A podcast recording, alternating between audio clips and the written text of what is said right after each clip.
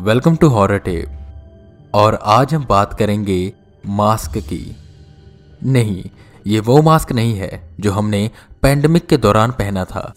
और ये वो मास्क भी नहीं है जो कुछ ईसा की होना पहनती है। ये मास्क है नो मास्क। जो लोग थोड़ा बहुत जापान के कल्चर के बारे में जानते होंगे और एनिमे देखते होंगे। तो उन्हें पता होगा कि ऐसे मास्क का वहाँ कितना क्रेज है। लोग ऐसे मास्क किसी खास फ़ंक्शन और इवेंट पर पहनते हैं, पर उसमें से ज़्यादातर मास्क नॉर्मल होते हैं, पर कई मास्क ऐसे होते हैं जिनमें कुछ पावर्स होती है, जो सुपर नेचुरल होते हैं। ये मास्क इंसानों की नेगेटिविटी पर फ़ीड करते हैं और उसे मार देते हैं, फिर अपना अगला शिकार ढूंढते हैं। थिएटर में ये मास्क ज़्यादा यूज़ होते हैं, जो कि सुपर नेचुरल बताए जाते हैं। बहुत ही अलग अलग तरह के मास्क होते हैं, जैसे कित्सुने मास्क, जो कि फॉक्स मास्क होता है, ओनी मास्क, जो कि डीमन मास्क होता है, और ओन्ना मास्क, जो कि वुमेन मास्क होता है। और भी ऐसे कई तरह के मास्क होते हैं, पर ये तीन ज़्यादा प्रचलित है। कई मास्क ऐसे होते हैं, जिन पर दो एक्सप्रेशंस साथ में दिखाई देते हैं। जैसे, अगर हम उसे ऊपर से देखें तो वो चेहरा हंसता हुआ दिखता है, और अगर नीचे से देखें तो वो सैड और डिप्रेस्ड दिखता है, जो कि उस मास्क को और ज़्यादा क्रीपी बनाता है। ऐसे मास्क बहुत महँगे होते हैं, और ये ज़्यादातर अमीर अपने घरों में रखते हैं, पर उसे पहनते नहीं। उनका कहना है कि ये मास्क उनके घर की सारी नेगेटिविटी खींच लेता है। कहते हैं कि जब इस मास्क को कोई शख्स पहनता है तो वो मास्क उसकी नेगेटिविटी पर फ़ीड करता है, उसके नेगेटिव इमोशंस जैसे जेलसी और एंकर जिससे इसके ओनर के माइंड में हमेशा नेगेटिव थॉट रहते हैं। वो मास्क इस एनर्जी को खुद को ज़िंदा करने के लिए यूज़ करता है। वो ओनर इस मास्क को हमेशा पहन के रखता है और ये मास्क उसके कान में हल्के हल्के कुछ न कुछ कहता रहता है। जैसे वो ये कहता है, मैं तुम्हारी सारी विश पूरी कर दूँगा। मैं तुम्हें उस शख्स से बेहतर कर दूँगा। मैं तुम्हें वो दूँगा जो तुम्हें कोई नहीं दे पाया। इससे उसके अंदर लालच बढ़ता है और नेगेटिविटी और बढ़ जाती है। और ये मास्क उस इंसान की पूरी एनर्जी सक कर लेता है। और इंसान के मरने के बाद वो उसी की बॉडी को यूज़ करता है अपना न्यू ऑनर ढूँढने के लिए।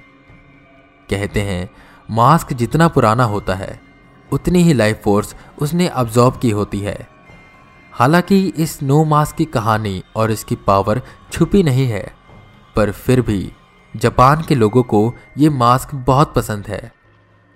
वैसे तो नॉर्मल मास्क वो ज़्यादा पहनते हैं, पर उनमें से कई सुपर नेचुरल निकल आते हैं।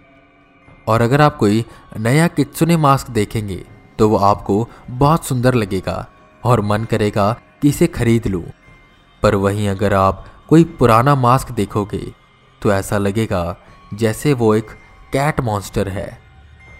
उसकी आँखें ही ये बता देती हैं कि वो कितने इंसानों की पावर चूस चुका है।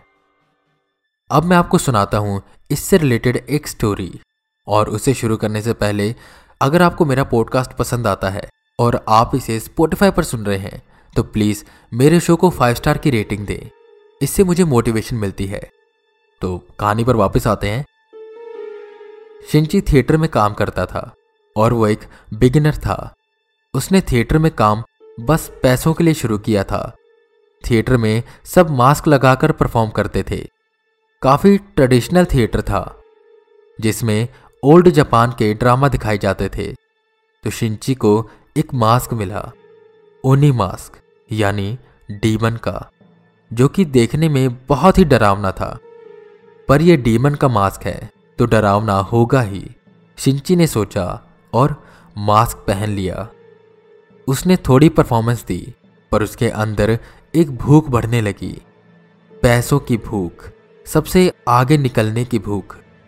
जो भी उससे आगे होता या किसी की तारीफ़ ज़्यादा होती तो वो उससे जेलस हो जाता। हालाँकि उसका नेचर ऐसा नहीं था, पर वो धीरे धीरे नेगेटिव होने लगा था। वो देर रात तक ऐसे ही मास्क लगाकर प्रैक्टिस करता और खाली वक्त में भी मास्क लगाकर बैठा रहता। एक दिन उसे आवाज़ आई, क्या तुम सफल होना चाहते हो?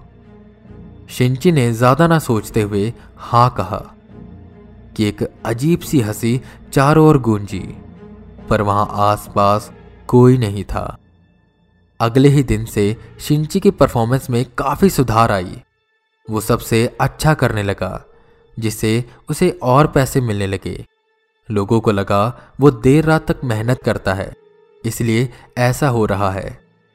पर अब वो देर रात तक वो मास्क पहने बस बैठा रहता।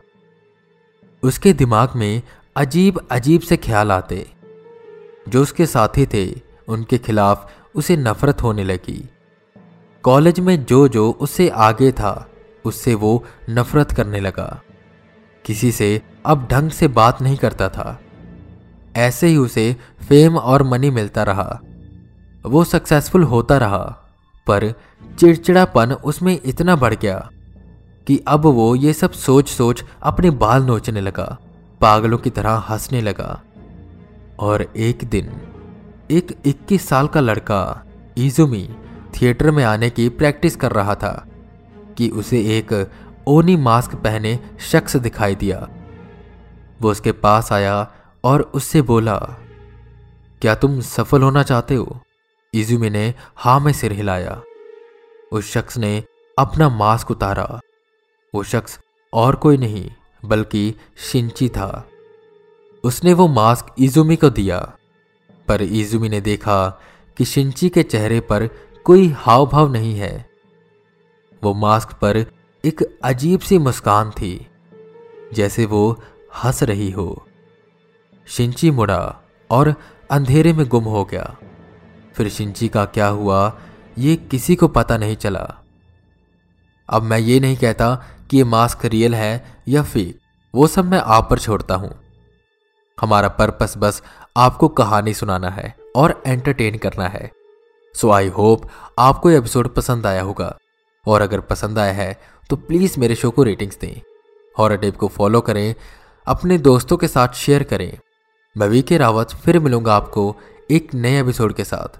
तब तक के लिए बने रहें हमारे साथ और सुनते रहें हॉरर टेप